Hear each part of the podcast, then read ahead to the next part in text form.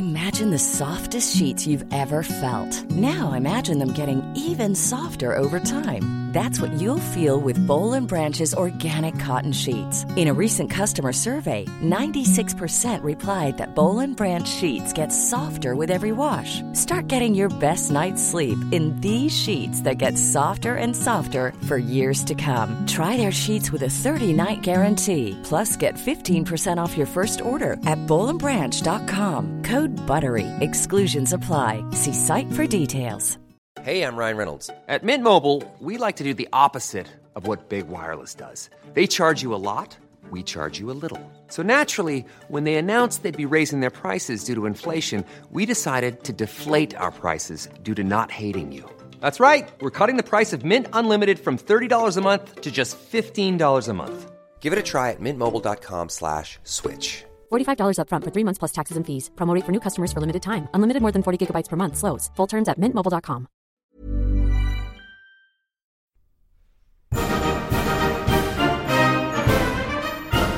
Many years ago, Riley Knight completed a degree in history. This proved to be a bad move, as it was absolutely useless for him. Until now, here's some half-assed history.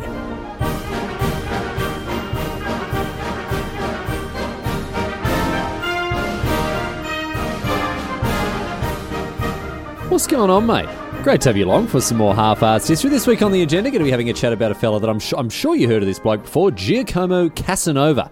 He is, uh, of course, well known to history today for being a bit of a, well, I guess not. I was going to say being a bit of a Casanova, but he was actually the the Cas. I mean, he named the trope, didn't he? He was the Casanova. His life was absolutely fascinating. Absolutely fascinating. He lived one of the richest and fullest lives you'll ever come across, packing his years with adventures of all kinds across across countless disciplines and professions. I mean, check this out on his Wikipedia page, right? He is listed as having been at various points a lawyer, clergyman, soldier, violinist, conman, pimp, gourmand, dancer, businessman, diplomat, spy, politician, medic, mathematician, social philosopher, Kabbalist, pl- playwright, and writer.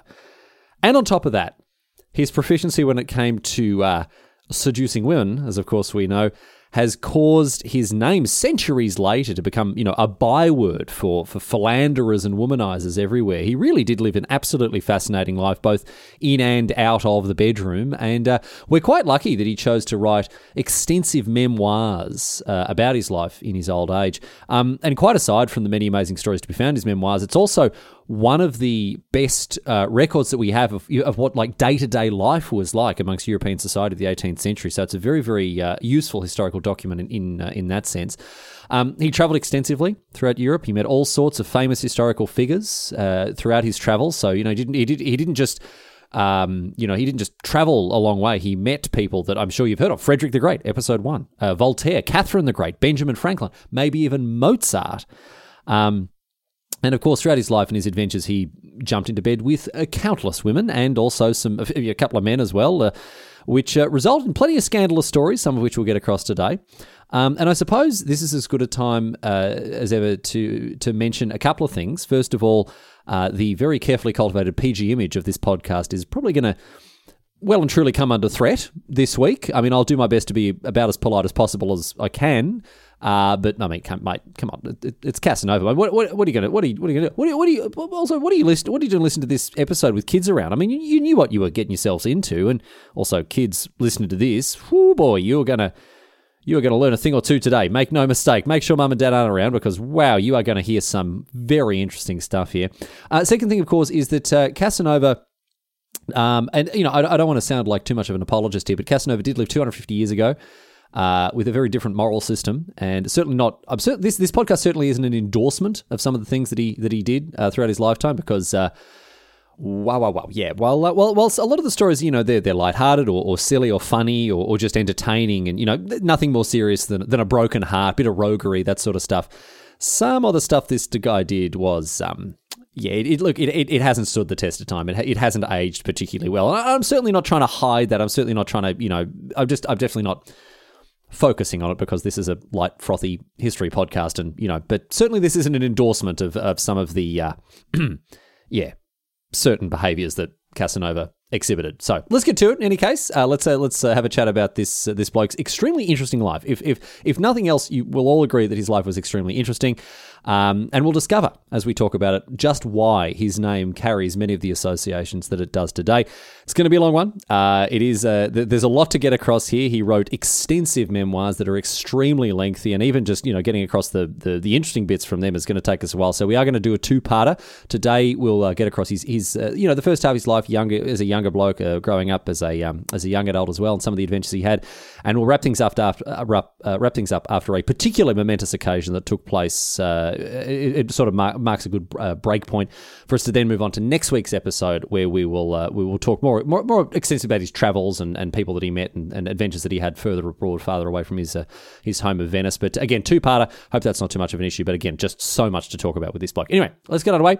We're going all the way back here, all the way back to 1725, the year 1725, when Giacomo Casanova was born to a pair of actors, Gaetano Casanova and his wife Zanetta Farussi, in Venice. Now, Venice at this point was an independent republic. It was known as the uh, more or less the, the, pleasure capital of Europe, uh, kind of like an 18th century Vegas, uh, probably the best way to put it. Uh, you know, there, there's parties, there's gambling, courtesans, and also all, all, that sort of stuff. The, the famous Venice Carnival.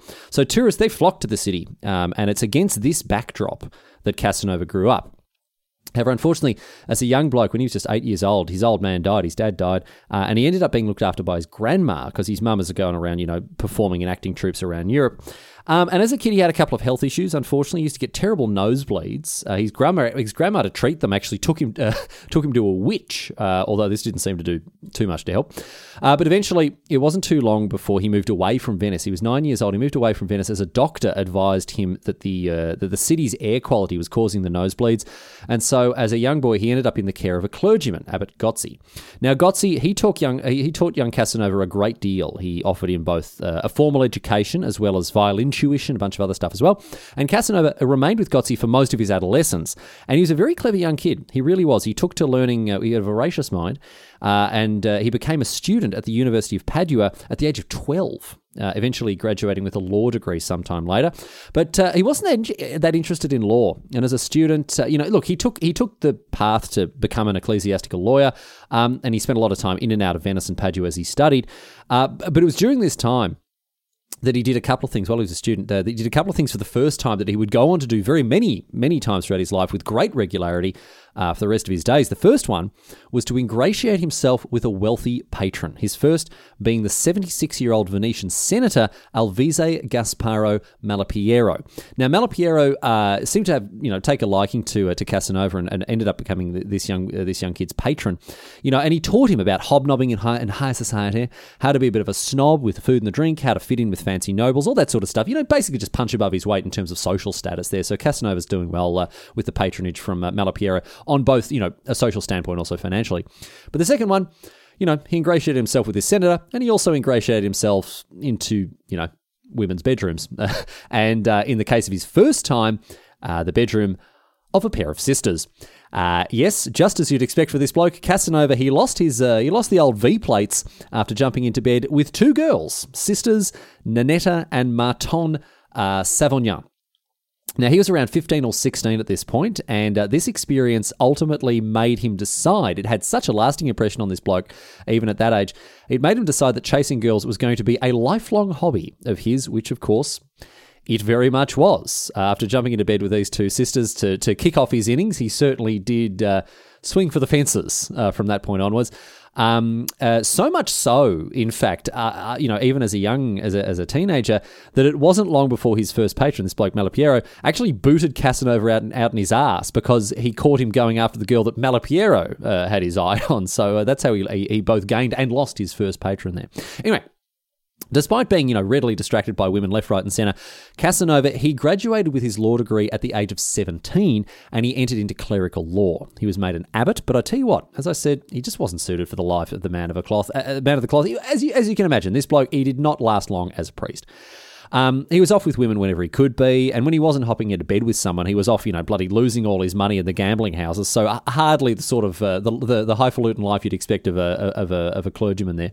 And he actually ended up in prison for the first time at this point as well. Uh, for the first time, not the last time, certainly, as you'll discover, um, as he fell heavily in debt due to his gambling. Uh, but he was released before too long, and, and he continued. He did continue his work as an ecclesiastical lawyer here and there, but you know, he just, he just, his heart wasn't in it. He's working for bishops and cardinals. He's got getting great connections. There was one cardinal in Rome uh, that introduced him to the Pope, Pope Benedict XIV.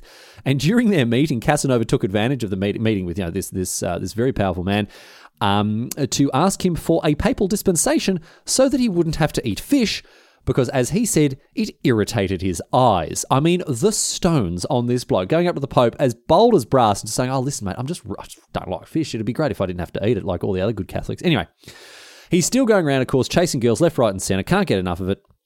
We don't have time for every single story of his uh, when it comes to you know what he was doing in the in the boudoir, but I do want to share throughout these episodes some of the better ones as we talk about this uh, this bloke's life. Because at one point, right, here's here's a cracker. Right, at one point, he goes to this dinner. He goes out to this dinner, and there's this castrato singer. Right, a castrato, if you don't know, is a uh, is a bloke who's had his nuts chopped off as a young man before puberty, right, uh, to maintain a really high singing voice. Now they don't do this anymore. There are recordings actually from from a long time ago, hundred you know 100 or 150 years ago, of castrati singing. Uh, but obviously, we you know we sort of moved on from that sort of stuff. Anyway, this castrato, right? Um, Asano, uh, his name is Bellino, and Casanova absolutely smitten, absolutely smitten by this um, uh, by this singer. Can't voice of an angel. Also, you know, just can't get enough of this uh, of, of, of, of, this uh, of this castrato, right? But here's the thing: Casanova doesn't think that Bellino is a castrato at all. He reckons that Bellino is actually a woman pretending to be a castrato. Now, Casanova seemed to prefer women generally, but he may have hopped into bed with the odd bloke here and there as well. But in any case, he is absolutely captivated by this singer um, and chases Bellino up and down, determined to get him into bed, ter- determined to get into bed with him here, uh, or with her, as as Casanova suspects. But Bellino keeps going, no, no, no, mate, I'm not going to reach. I'm a bloke as well. You know, it, it wouldn't be right. Anyway, Bellino resist is resistance absolutely futile. Of course, it's, I mean, we're talking about Casanova here. We're talking about Casanova. Of course, you got no bloody chance, mate. Of course, of course, he's going to get you to bed with him. And once Bellino was finally being won over by Casanova's charms, it turns out that Casanova was right all along, and Bellino was in fact a woman pretending to be a castrato. She did this to get like gigs and roles that weren't available to women. Apparently, there's just there's just much more work for a castrato than there was for a for a you know female singer. So with Cas- uh, with Casanova discovering her secret, the jig is up, and the two of them actually end up, you know, in an entanglement for, for quite a while. But, however, like most of Casanova's entanglements, it wasn't to last. You know, despite the fact that he, sniffed Bellino's secret out from a mile away, Casanova soon got bored of the singer and uh, like most of the entanglements that he had with women over the years, it, it, it, did not last very long, nor, for that matter, did his legal career. Eventually, Casanova was booted out of the church once and for all for one too many indiscretions. He's bloody ghostwriting love letters for another cardinal at one point, not to mention all the other stuff that's going on, you know, sleeping with people left, right, and centre. And so he had to seek a new career. And he decided to join the army he decided that he would uh, buy himself a commission in the Venetian army uh, and so became an officer. And he greatly enjoyed, let me tell you this, he greatly enjoyed dressing up in the uniform and all the sort of, you know, the prestige and the attraction that came along with that. He loved every single part of it except, of course, the responsibilities and actual, you know, work he had to do as an army officer. He, sent, he spent much of his time, you know, gambling away his money and doing very little else, and eventually became bored. I mean, he's not even 21 at this stage, by the way. I mean, he's not even, he didn't even, even turned 21. He's already onto his, you know, second career here. You can tell he's got a pretty bloody short attention span. Anyway, after after you know a little bit after after the shine came off the apple of uh, of, of, you know being a military officer and, and, being able to wander around and you know strut around in your, in your fancy uh, uniform there, fancy outfits, uh, he sold off his commission. He got bored of it. He sold off his commission, and with the money that he earned from selling it, he decided that he would become a professional gambler. So he really has, he's just really sampling uh, just a little bit of everything from the great buffet of life at the moment. The only problem with his plans to become a gambler, much like his plans to become a military officer and indeed a lawyer, he was not very good at it. He was not very good at gambling at all, and he didn't really want to get any better. He was in it for the fun and not for the winnings, you know, not the hard nosed, wrinkled brain attitude that you need to be a card shark. And uh, it wasn't long before he'd lost all his money once again after this ill fated attempt to become a professional gambler. So, broke once again, he decided that the gambler's life was not for him after all. And after finding another wealthy patron for himself, this bloke, uh, bloke uh, was named Alvise Grimani. He began instead to perform as a violinist. So we're now on to career number four, again by the age of 21 or so. He fell in with a group of musicians. Remember that he, he learned from Abby, uh, Abba, Abbott Gozzi uh, how to play the violin, and he fell in with a group of musicians while, while performing at a theatre in Venice. And these musicians, I tell you what, they were much more up Casanova's alley in terms of, uh, you know, the, the, suitability to his sort of. Um, uh, sense of, uh, uh, you know, proprietary and, and, and roguery generally. They were all scoundrels. They were all scoundrels, every single one of them. While he wasn't off performing with them, right, during their time off, he would go around with these blokes like a gang, right, roving the streets of Venice, getting up to all sorts of tricks and all sorts. Of, you get up to no good with his new mates every single day of the week. They'd do stuff like, uh, seems like he was very into practical jokes um, uh, Casanova. It seems like today, if you were around, he would have like a a prank YouTube videos uh, channel because he really, really seemed to like practical jokes. He's going around with these blokes. They're doing stuff like untying um, people's boats and gondolas. Remember, they're in Venice, uh, so untying the boats and gondolas that you know that were moored out in the front of people's homes, so they'd float away with the current. Or he would send doctors and midwives on fake calls to people's homes. This this is the seventeenth century equivalent of of like basically like joyriding and prank calls. This bloke was an absolute rascal and he did not care. He also didn't really like being a musician very much. This bloke just didn't like work, it seems. And um, as a result, uh, it was actually very lucky for him when uh, when something quite significant took place one night after a performance. Right, he was riding home in a gondola with a powerful Venetian senator whose name was uh, he was a patrician, Patrician Bragadin. Uh, they'd been at a wedding ball, and uh, Casanova's on his way home uh, in, in, the gondola with this bloke Bragadin, and Bragadin, while they're uh, while they're traveling here on the on, on the canals, he has a stroke. Right, so the gondola has to stop, has to pull up sharply, has to stop, so he could be I was going to say treated, but it's not really treated. He was going to be bled by the doctors. I mean, terrific, great, great job, 18th century doctors. Anyway, so that was the plan, right? They pull pull over. Is that what you do in Venice? I don't even know. I don't know what the rules are. There. Anyway, they they they park the boat, moor it, I guess. And um, and these doctors they attend to Bragadin, who again has just had a stroke. Right now, they they don't only bleed him, which is obviously only going to make things worse. They they then get a, an ointment of mercury and smear it all over his chest. Now, as you now as you no doubt know, mercury is toxic. This wasn't going to help Bragadin at all. But luckily, Casanova at this point he steps in. He'd taken a bit of an interest um, as a as a younger bloke when he was at university in medicine, and while he, he never really had the chops for it, he uh, he he was at least um, a, a little bit knowledgeable. I don't know, whatever it was, right? He saw this bloke getting a mercury put all over him. It immediately, right? He, uh, Bragadin reacted horrifically to it. He, he, got a terrible fever, started to choke in his own windpipe, and so Casanova jumps in um, and, uh, and and takes charge of the situation. All of the, all of Bragadin's mates they, they think it's that bad. He's about to die. They, they start to call for a priest because they think he's about to die. But Casanova, he has the mercury washed off Bragadin's chest to the protest of all the doctors that are there. And after cooling him down to reduce the fever, Bragadin starts to recover and ends up making a full recovery from this stroke. Now, Casanova he pissed off a fair few doctors with this uh, with this treatment. They you know they they tried to proclaim that he was a quack and didn't know what he was talking about, but Casanova won the day. I'll tell you what, he saved Bragadin's life, and Bragadin considered Casanova to have almost magical powers. Um, after, and, and and this was a huge, huge boon for for Casanova. A great stroke of good luck here because saving the life of a, of a wealthy Venetian nobleman, certainly, I mean, was not a bad move at all for our indolent hero. He's now found himself his richest patron yet. Bragadin, he took Casanova in, nominally hiring him as a legal assistant, but in reality, Casanova just lived a life of slow paced, lazy, noble luxury. At Bragadin's expense, Casanova dressed him, he dressed up, dressed up richly, you know, got all these fine clothes, he gambled excessively, and of course, chased girls up and down Venice like there was no tomorrow. Bragadin and Casanova seemed to get on very, very well indeed. Bragadin was a Kabbalist, right? He was into mysticism and the, and the occult, and so Casanova also got swept up in in this as well. As, as I said, Bragadin thought that uh, Casanova had, had had mystical powers, and so Casanova kind of leant into that, and he enjoyed an interest in this sort of thing, the occult and mysticism, for the rest of his life. He ended up joining the Freemasons as well. We'll talk about that. And he always had a, a, a bit of a thing for the supernatural uh, until his dying days. Basically, he, he he maintained a bit of an interest in them. Anyway, as I said, the other thing that he was doing while he was in the um, in the patronage, uh, enjoying the patronage of Bragadin, was of course chasing girls, and uh, more than once throughout his life, including while amongst the uh, the Bragadin household here, uh, Casanova's skirt chasing would follow a, a, distinct pattern. So what would happen was this: he'd find a woman who was involved with uh, a bit of a prick, right? Someone who was some bloke who was like fiercely jealous or nasty or, or just straight up abusive, right?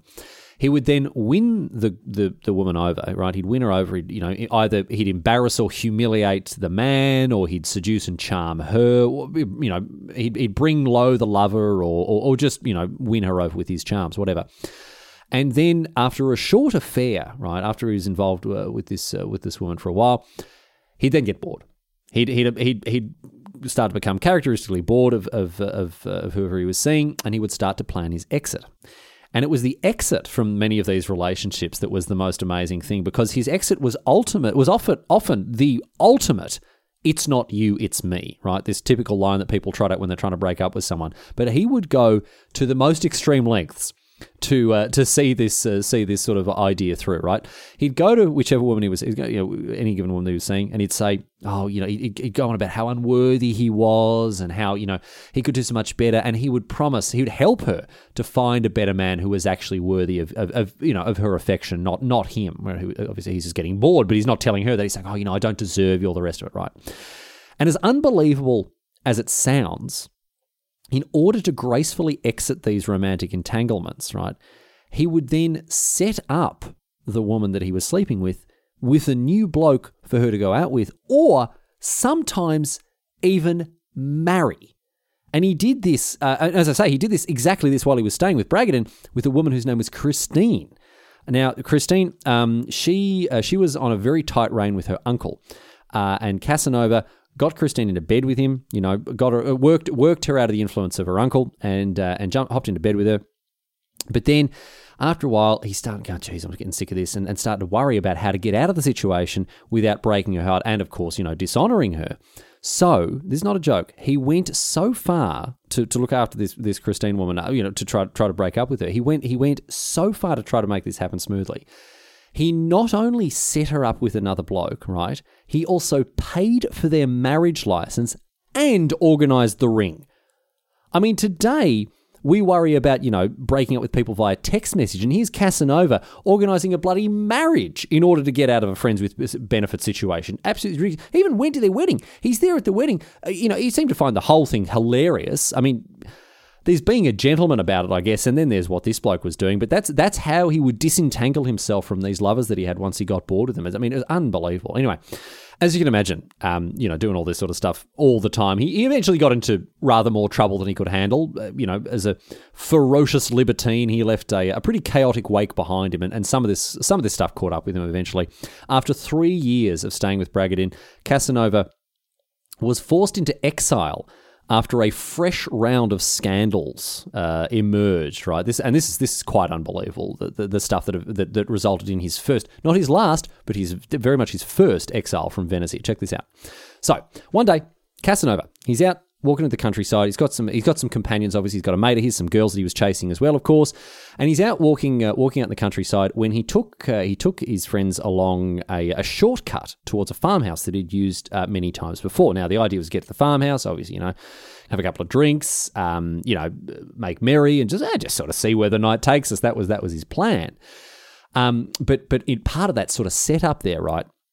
He'd done this before was along this shortcut, right? There was a, it involved crossing a muddy ditch. And uh, in order to cross this ditch, he had a plank that he would use to, uh, he had it prepared, he'd leave it nearby, he'd use it to cross the ditch. And then, you know, in the most, in the most gentlemanly manner you can imagine, he would then help his, uh, his, his companions across. And uh, obviously, in, in, in, so doing, it obviously appeared to be, to be, uh, to be quite the charmer, right?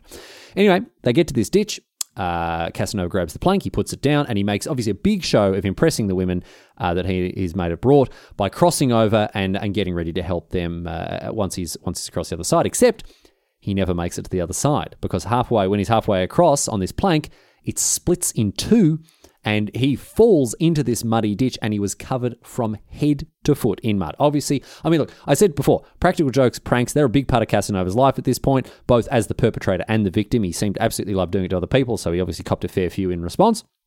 But, uh, uh, he was able to uh, to see the funny side of it. He was able to laugh it off, of course, which is obviously one of the only ways you can save face in situations like that. However, internally, he was furious and he swore revenge on whoever had done this to him, embarrassed him in front of these uh, these women like this. So he goes around, he starts making inquiries to find out what how what had happened and, and how his uh, how his um, his plank had been uh, had been sabotaged like this, and he found out that a man named Demetrio had paid a farmer to saw the plank almost in half. Not quite, almost, right? As he knew that Casanova made use of it and he wanted to humiliate him, right? Because he knew that Casanova would walk across it and then if the plank was sawn halfway, almost half, or almost all the way through, it'd break when he's halfway through into the mud. Beautiful, right? But why is the question? Why why was this bloke Demetrio, you know, trying to embarrass and humiliate Casanova in this way? I mean, need you ask? Is uh, what possible reason could there be for Demetrio seeking revenge on Casanova? It's probably very obvious. Casanova had nicked his bird. Uh, the, sometime before, Demetrio had been interested in this woman, and Casanova just swept in and swept her off uh, off her feet. And uh, this was Demetrio's revenge for having uh, for Casanova cutting his lunch like that. Um, anyway, Casanova determined to have the last laugh here, and so he planned his vengeance. And what a vengeance it was! I mean, talk about taking things up to the next level, right? Check this out, unbelievable. Casanova went to a cemetery and he dug up a freshly buried corpse. Sure, okay, already we're thinking this is absolutely wild, but it only gets wilder from here because with this freshly dug up corpse, Casanova then cut its arm off. So, with this dismembered arm tucked under his fully membered arm, he snuck into where Demetrio was staying, hid under Demetrio's bed, and waited for him to come to bed and go to sleep. So Demetrio comes and gets undressed, you know, into, into pajamas, gets into bed, right? Falls asleep. And once Demetrio had fallen asleep, Casanova reaches up and pulls the covers off him. Now, Demetrio, you realize, oh, yep, okay, some kind of practical joke going on. I'm not going to rise to the bait. He sits up and he goes, I'm not scared of ghosts. I don't care. You're a joker. You're a fool. I don't care who you are, what you're doing. Give me my covers back, and that's enough. So he pulls the covers back on. Sure enough, goes back to sleep after a little bit, right? But once again, Casanova, as he, after Demetrio's fallen back asleep, reaches back up, pulls the covers off once again. Demetrio sits like, what, what are you bloody doing, mate? Stop mucking around, whoever's there like this, right? Because he knows someone's under the bed. He knows someone's trying to play a joke on him. And so Demetrio then reaches down under to pull the covers back on top of him, but this time Casanova doesn't let up. He, he holds onto the covers and, and doesn't let Demetrio pull them up. So Casanova, oh sorry, so Demetrio leans over the side of the bed and starts reaching under with his hand to try to grab whoever it is that's hiding under the bed. And it is, it is at this point that Casanova holds out the dismembered arm for Demetrio to grab onto. Demetrio grabs hold of it and pulls, thinking that he would soon drag out this tormentor, this practical jo- this japester who's under the bed there. But instead of pulling out Casanova, he pulls out this severed arm. Demetrio pulls it up, sees what it is, and promptly faints dead away. So Casanova, he is pissing himself laughing. He laughs and laughs. He can't believe he's got this one over on Demetrio. He thinks it's fantastic, bloody patting himself on the back with a dis- dismembered arm. He's having that great of a time. And off he goes, feeling very pleased with himself. Off he goes to his own bed. But here's the thing in the morning, when he gets up, there was quite a fuss being made around Demetrio and Demetrio's bed. People crowded around him because he was completely paralyzed and he seemed to be dying. He's still got the bloody severed arm there next to him, and he's he, he, he's just he, he can't. People can't wake him up. People, he's absolutely insensible. Everyone immediately knew that Casanova had done this. Everyone immediately suspected him of, of having perpetrated this prank on him. And while he protested his innocence, everyone was sure it was him. And it actually ended up being a much bigger deal, right, than Casanova had meant to be. Obviously, you know, he's saying, oh, it's just a prank, just a prank, bro, just a prank, right? But not only, right, did Demetrio never recover fully from this ordeal. He was sen- insensible for the rest of his life, right? Casanova was charged with the defilement of a grave, which was a very serious crime. I mean, the prank notwithstanding, him being charged with the defilement of grave. I mean, this this is this is enough to you know get him in front of a get him in front of a court. And in addition to that, uh, this was at around the same time that a, uh, a woman had come forth and accused Casanova of sexually assaulting her teenage daughter. And um, Casanova's defense to this was not a particularly admirable one, to be honest. It was one of these, uh, yeah, hasn't really stood the test of time. Um, because his robust defense to this charge, he claimed that he had never violated her. He instead had just thrashed her with a broom handle. So I know, you know, we've kind of been painting Casanova as a lovable rogue, but let's not forget that this was the 18th century and he was the product of the times and he did some pretty bloody reprehensible things that really have not stood the test of time as the, as the centuries have passed. Anyway, the exhumation prank uh, combined with this new accusation from this woman uh, meant that Casanova was indeed summoned to court and threatened with arrest if he didn't appear there voluntarily. Now, his patron Bragadin, uh, obviously, he consulted with his patron. He said, "Listen, you know, this is this has emerged. I've got this the the arm thing. I've, I've thrashed this uh, this teenager with a broom handle. What am I going to do about it?" And Bragadin offered him some very sage advice into how to deal with a crisis like this. He sat him down. He said, "Now, listen here. You know, this, this here's here's what I think you should do. It's time to run away. Just run. Just run for it. Go into exile." And Casanova did exactly that. At the age of 23, he fled Venice at top speed, so as uh, so as to not have sta- uh, you know have to stand trial for, for grave robbing and and, and broom broom handle thrashing, and uh, and he left Venice. Uh, in in what, as I say, is was his first exile from the city. He made his way to Parma in order to escape punishment, and in Parma, interestingly, Casanova finally met his match a woman that he called Henrietta in his uh, in his memoirs, a woman who he actually seemed to be very very much in love with. Of all the women that Casanova was ever involved with, and there were a lot of them over the years, he wrote about Henrietta in the fondest possible terms, and he seemed utterly heartbroken when she finally left him after a three month affair. Oh, yes, the shoe was on the other foot now. She left him as it's thought that she actually figured him out and got a bead on his true nature. All of his scheming and womanizing, his, his nature as a fickle philanderer, and also his rather light purse at this point as well. Henrietta she may have figured it all out, and so she flipped the script on a script on Casanova and left him in the dust. And this broke his heart for once. Casanova, heartbroken, eventually after some months, finally returned to Venice but uh, didn't stay long. Didn't stay long. I don't know if this was because you know he was still worried about the heat with the uh, the grave robbing thing, or he was he just he just wanted to, to travel further. But um, he didn't stay in Venice for too long. After some good fortune at the gambling tables, he repaired his fortunes quite significantly, and he decided that he was going to set off and travel. He wanted to go to France. He wanted to go to Paris, and so uh, he he he left Venice once again and arrived in Paris in 1750, age 25. Uh, but he had plenty of adventures on the way there. He joined the Freemasons in Lyon. Uh, he was drawn in by their mystic rituals and the like. He did have a thing for the occult, as we say. Um, and uh, his heartbreak, you know, over Henrietta didn't seem to stop him from getting well and truly back into his old habits as he, he broke a fair few hearts of his own uh, on his way to Paris and further while he was there. In Paris, he did his best to learn French and he began to write while also chasing girls, you know, just like he'd done uh, back in Venice. And this caught up with him as well. Over the two years that he spent in Paris, he had issues with the police. He was summoned to court over pregnancies that he was supposedly involved in, and, and generally just sailed very close to the wind indeed with his philandering. Here's a cool fact a crocodile can't stick out its tongue. Another cool fact you can get short term health insurance for a month or just under a year in some states. United Healthcare short term insurance plans are designed for people who are between jobs, coming off their parents' plan, or turning a side hustle into a full time gig. Underwritten by Golden Rule Insurance Company, they offer flexible, budget friendly coverage with access to a nationwide network of doctors and hospitals. Get more cool facts about United Healthcare short term plans at uh1.com. Hey, I'm Ryan Reynolds. At Mint Mobile, we like to do the opposite of what Big Wireless does. They charge you a lot, we charge you a little. So naturally, when they announced they'd be raising their prices due to inflation, we decided to deflate our prices due to not hating you. That's right. We're cutting the price of Mint Unlimited from $30 a month to just $15 a month. Give it a try at mintmobile.com slash switch. $45 upfront for three months plus taxes and fees. Promo rate for new customers for limited time. Unlimited more than 40 gigabytes per month. Slows. Full terms at mintmobile.com.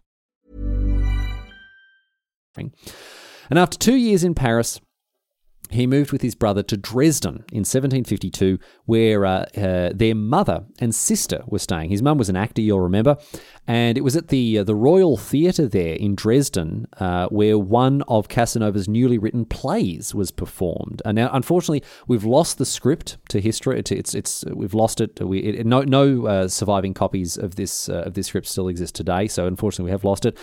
But it uh, it was performed all the same at the very same theatre that um, that his mum often, would be uh, treading the boards.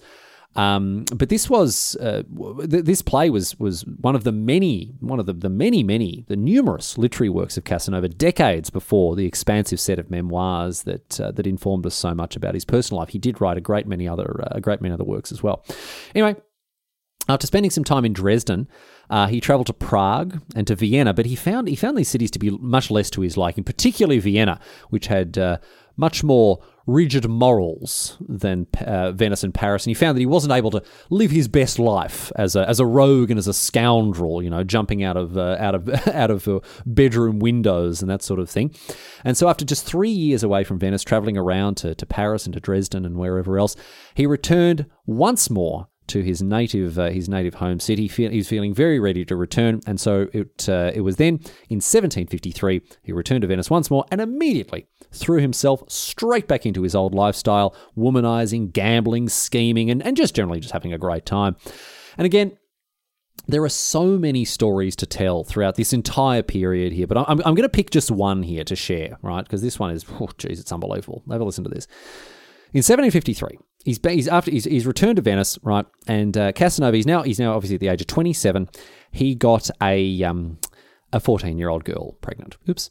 Uh, Caterina Capretta was this 14 year old girl that he impregnated. Again, pretty gross, but, you know, again, over 250 years ago, this sort of thing. Well, well no, I was going to say this sort of thing. It, it, was, it was pretty bad even back then. I mean, it's obviously much worse today, but back then it was, it was still pretty bad to do something like that. But as a result of this pregnancy, uh, Capretta's dad sent her off to a convent, right, it, to be to be taken care of uh, by by the nuns there. But even this didn't stop Casanova. He got nuns at the convent to smuggle his love letters to Capretta and to get hers back in return. However, things took a rather interesting twist as these love letters were being smuggled in and out of this convent. One of the nuns who was helping him to pass these letters on, her name was Marina Morosini, she started to take an interest in Casanova as well. And to make things even more intriguing, she was already, a nun, remember, she was already having an affair with another bloke, a French diplomat whose name was Bernis. Now, she didn't ha- see the harm in adding another body to her count. I mean, you know, in for a penny, in for a pound. So Casanova, who originally went to the convent to keep seeing Capretta, started sleeping with a different nun now, Morosini, instead. But then, oh no, what's this? In the middle of their affair, this French diplomat, Bernis, he turns up at the convent. This bloke that Morosini had been sleeping with before she started, uh, you know, rooting bloody Casanova here, only to discover this bloke. He turns up and he discovers that he's he's he's bloody his nun, this Morosini. She's she's got a new lover. She's in bed with a new bloke. And what happens next sounds like something out of a poorly written bit of erotica. This is ridiculous. Bernis, after discovering that Morosini is now sleeping with Casanova, ends up having a bit of a thing for Capretta, the girl who had been sent to the convent in the first place. And as Casanova is now much more interested in Morosini, we know what his attention span is like, this suits him down to the ground. And so the four of them organized to have dinner together at the convent one night, with the plan being for Casanova to go with Morosini and set Bernis up with Capretta. But then Bernis doesn't show up for this X rated rendezvous, right? So now Casanova is there at the convent to have, to have dinner with these two, with Morosini and Capretta, and no one else. So what does he do? Yes, exactly what you'd expect. Casanova takes both of them to bed and gives them a good tumble. These two really aren't very good nuns, are they? In the wake of this bloody menage a trois, right? Casanova and Morosini, they keep seeing each other. Morosini ends up dressing as a man to go out gambling with him, hitting the town with him before taking him back and shagging him in the convent, right?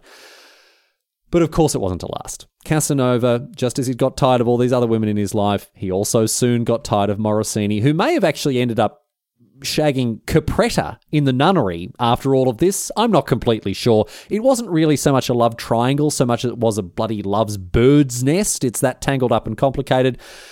But anyway, this story, like so many others, it ended up with Casanova squarely in the crosshairs of the Venetian Inquisition. He's impregnated a girl, she's been sent to a convent, he's gone to chase after her, ended up sleeping with a different nun, and then slept with both of them at the same time, time after trying to set her up with a French diplomat. The nun is then dressed, dressed as a bloke to go out gambling, and then perhaps jumped into bed with one of the other nuns back in. So the whole thing is just an absolute red flag for the Inquisition in uh, in in uh, in Venice, right?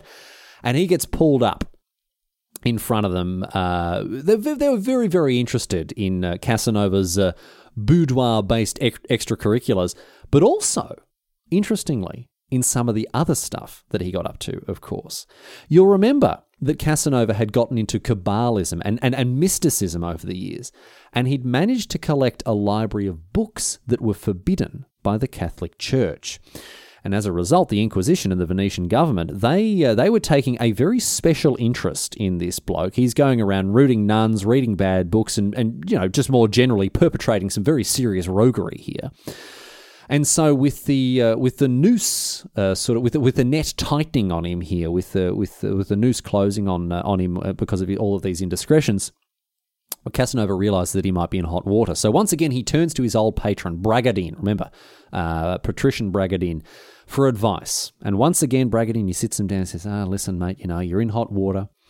And uh, a couple of years ago, I was fortunate enough to be able to offer you some advice as to how to get out of it. And I've reflected on that advice, and I've thought about, you know, whether it was indeed the best thing to uh, to do in a situation like this. And I've decided that uh, yes, indeed it was, and you should run away again.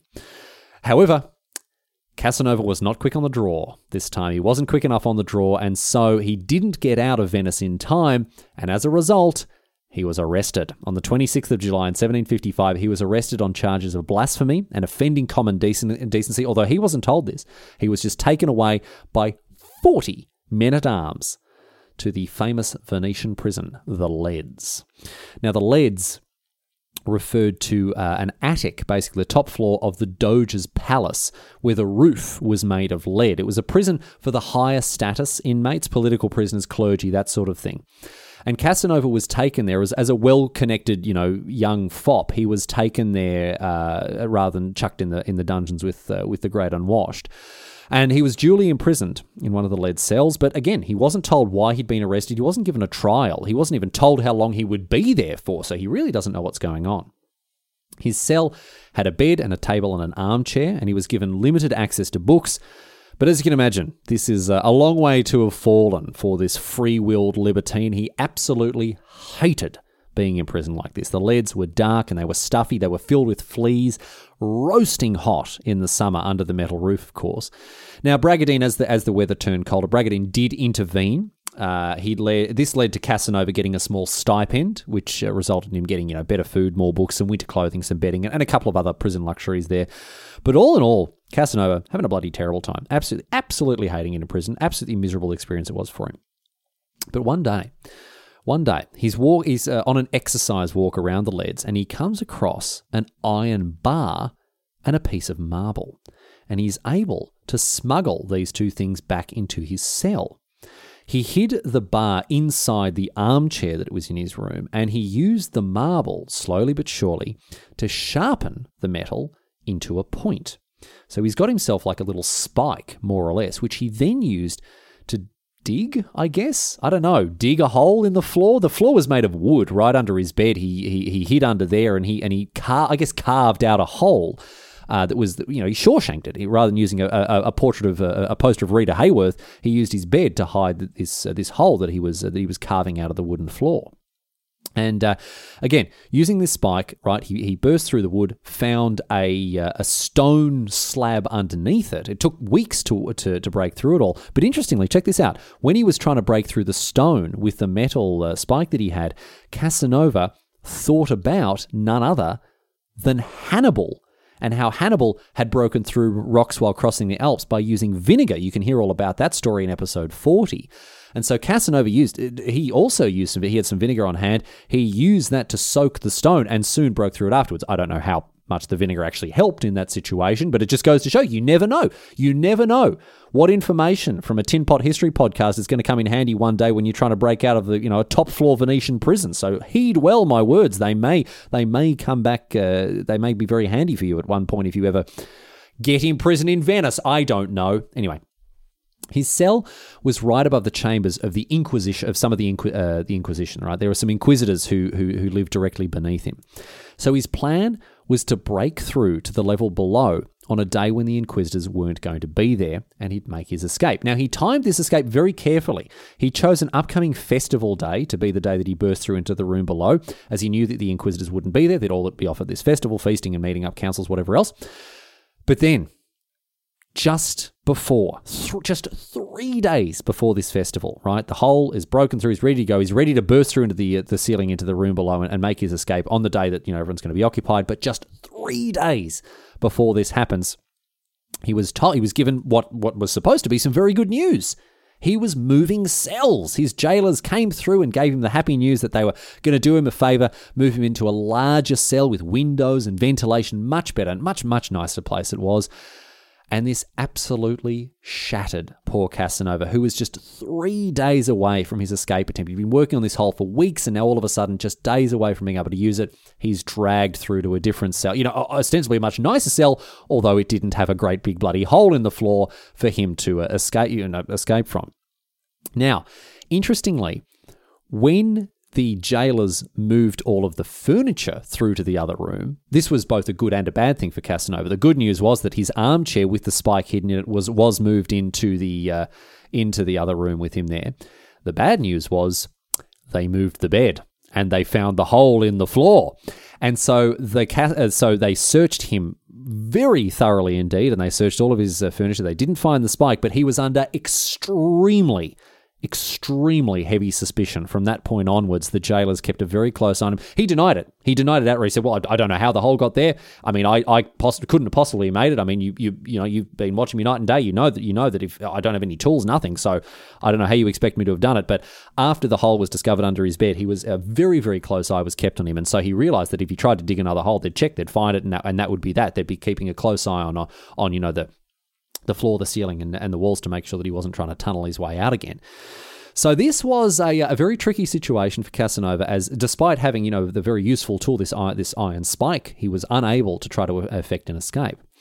But all was not lost because he managed to start communicating with another prisoner who was in the cell next to him. This guy was a priest. His name was Balbi, and he had been locked up after having his third child to three different women. The first two had gotten him warnings, but the third had finally seen him locked up as a Catholic priest. Obviously, he wasn't allowed to have kids. And the two of these blokes, they started exchanging letters. Casanova would use, he used a fingernail cutting as a, as a quill and he used mulberry juice as ink. He was going to use his, his own blood until he realized, wait, I probably don't have to go to that length. I can just use this juice here. And they would smuggle these letters back and forth between each other by uh, lending each other books. They both had uh, little libraries there for themselves in, in the jail, and they would use the jailers to ferry books between each other, uh, and they would hide these letters inside the books. And Casanova, right, uh, slowly but surely after corresponding with this bloke Balbi, pulled together a plan to escape. But of course, he wasn't the one who could effect the escape. He couldn't use the spike in his own uh, in his own cell, otherwise they'd find it. So he had to find a way to smuggle the spike to Balbi, so Balbi could start doing the tunneling. And Casanova's plan to get Balbi the Spike sounds like something out of a children's cartoon. Are you ready for this? This plan really was oh it's just it just unbel- it's so ridiculous. Check this out, right? This is what happened. Casanova told his jailers that he wanted to cook Balbi a meal, right, of macaroni cheese. He wanted to make he wanted to make a big a big bowl of macaroni and cheese for. This is not a joke. This is 100% what this is what Casanova wrote down in his memoirs. So, you know, whether it's true or not remains to be seen, but Casanova wrote this down as how he uh, this escape attempt went. He told his jailers, "Listen, Balbi, he's lent me all these books. I want to I want to say thank you to him. I want to make him a big big bowl of mac of mac and cheese, right, to say thank you to him." And so the jailers go, "That's very nice of you, mate. Absolutely, no worries. We'll we'll let you." And remember, these are these are higher status prisoners, so they do have you know they've got they've got more leeway than than a lot of other prisoners would. But the jailers go, "Okay, no worries at all. We'll get you the stuff that you need." And so Casanova makes him this great big dish, like a laughably big dish of macaroni and cheese, right? Full of melted butter. Uh, the dish is uh, there, there was too much pasta for this this dish, and so the jailers are having to to basically very carefully balance and carry this dish, right? Without without it spilling everywhere. And so the way that he smuggled the the spike from his cell to the other, right, was by hiding the spike inside a large Bible, right?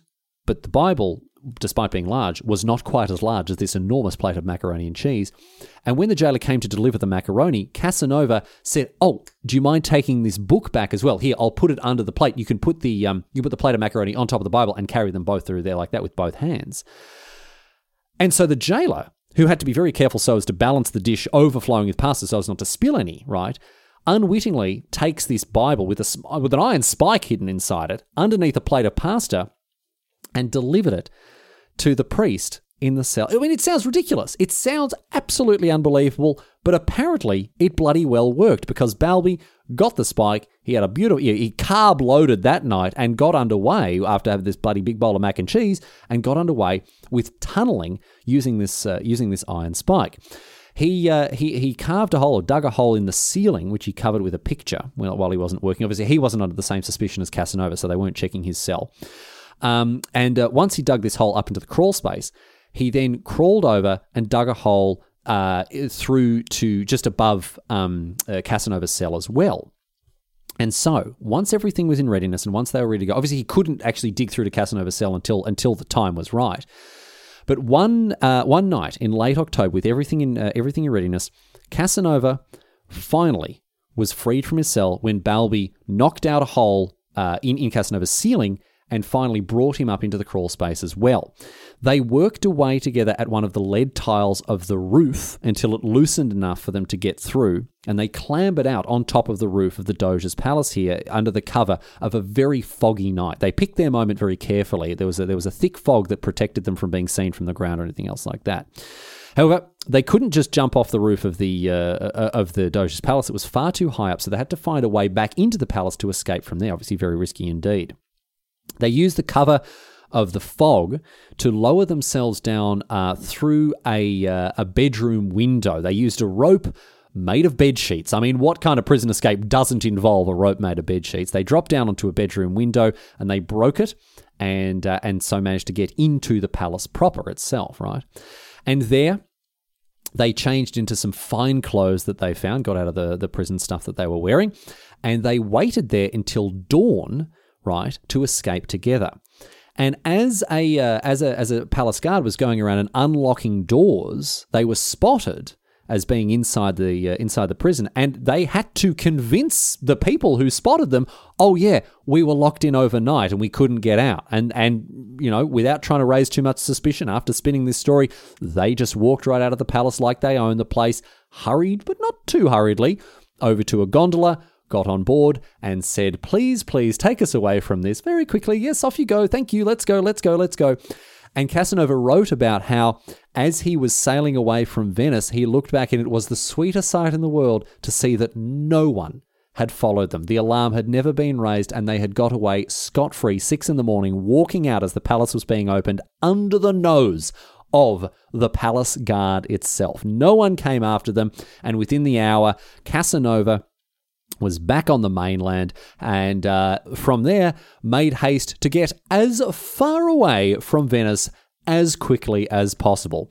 He and Balbi, they went their separate ways, and Casanova made his way back towards Paris, knowing uh, that he obviously could no longer show his face in his native Venice. But what adventures awaited him in Paris and and afterwards, and further beyond that? Of course, I've told you he, he, he was all these adventures. He had all these people that he met. He's yet to meet all the people that I promised: Frederick the Great, Mozart, Voltaire, Benjamin Franklin, Catherine the Great.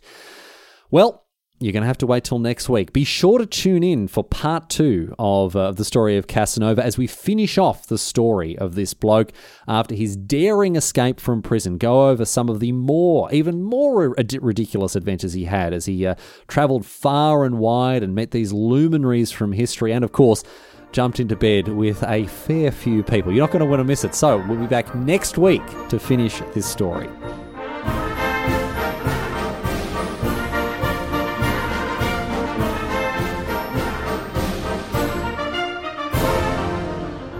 But that's it. That's all she wrote today. Oh, I guess actually it's not even close to being all that was written about Casanova. That's half of what she wrote today, sports fans.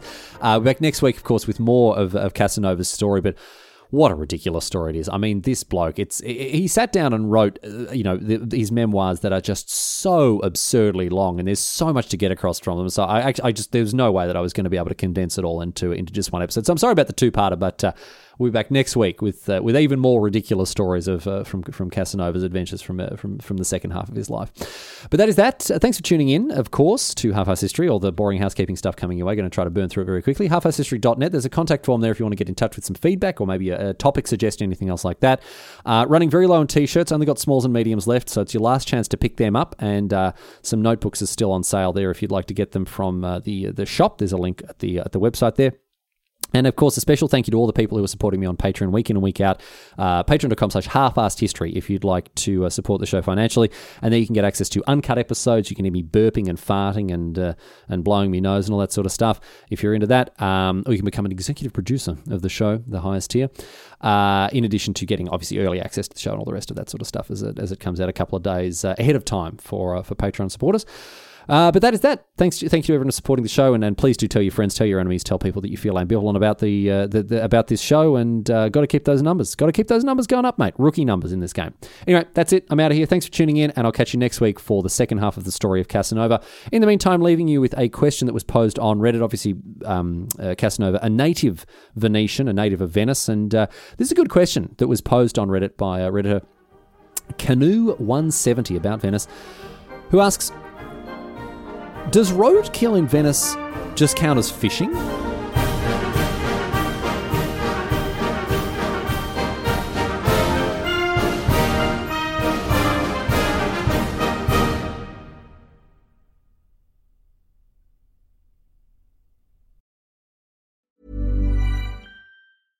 Imagine the softest sheets you've ever felt. Now imagine them getting even softer over time. That's what you'll feel with Boll and Branch's organic cotton sheets. In a recent customer survey, 96% replied that Boll and Branch sheets get softer with every wash. Start getting your best night's sleep in these sheets that get softer and softer for years to come. Try their sheets with a 30-night guarantee. Plus, get 15% off your first order at bollandbranch.com. Code BUTTERY. Exclusions apply. See site for details. Planning for your next trip?